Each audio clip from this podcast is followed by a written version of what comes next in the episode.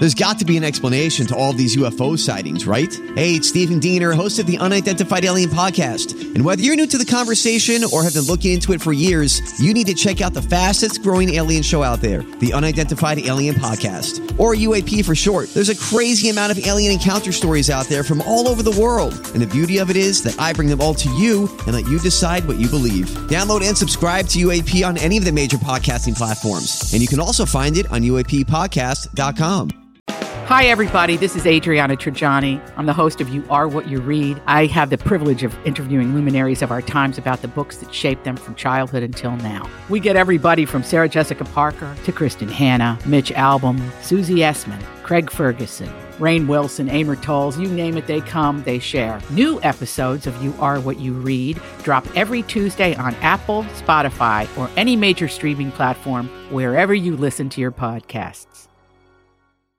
Another My Talk Dirt Alert. The stories and headlines getting our attention from the world of entertainment and showbiz on My Talk 1071. Come on, spill it. We're going to take this little detour off the Hollywood road here. We're going to just go to one moment where what is going on here. In Illinois, you guys, there is a man or woman that has not claimed their $1.34 billion lottery ticket from back in July of this year. In Illinois? In In Illinois? yeah. Yeah. Oh, wow. We have July 29th was the win. Oh, that's right. This was the one we were all buying tickets Yes. for. Yeah, so it still has not been claimed as far as a winner is concerned. They have a year to claim this prize, but $1.34 billion not claimed. Do you think the right now. person lost the ticket? doesn't say, I mean, nobody's come to it, but I mean, that's that could be the case. It could have been washed away in a washer or something. Yeah. Oh, can you imagine, you guys? Wow. Lots of money on the table there.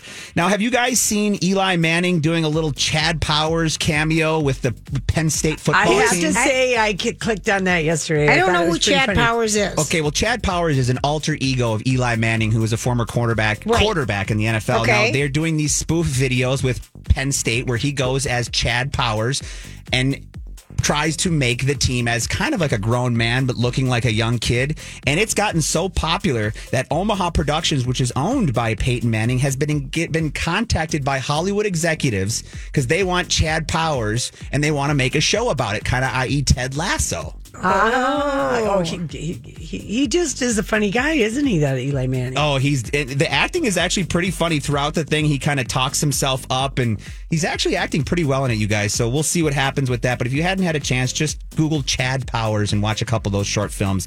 They're pretty funny. And finally, you guys, we have an app for Springsteen fans. You guys, this new app will be uh, it comes out this week on App.com, and it's called My Hometown, and it's a special project that lets users visit spots around the Jersey Shore that were made famous by the boss himself. Now, the stories, photos, and videos are accompanied by an interactive map that lets you decide where you want to go so you can visit the Jersey Shore. That's cool. From the perspective of the boss himself. That's your My Talk Dirt Alert for this hour. For more entertainment news, download the MyTalk app or go to mytalk1071.com.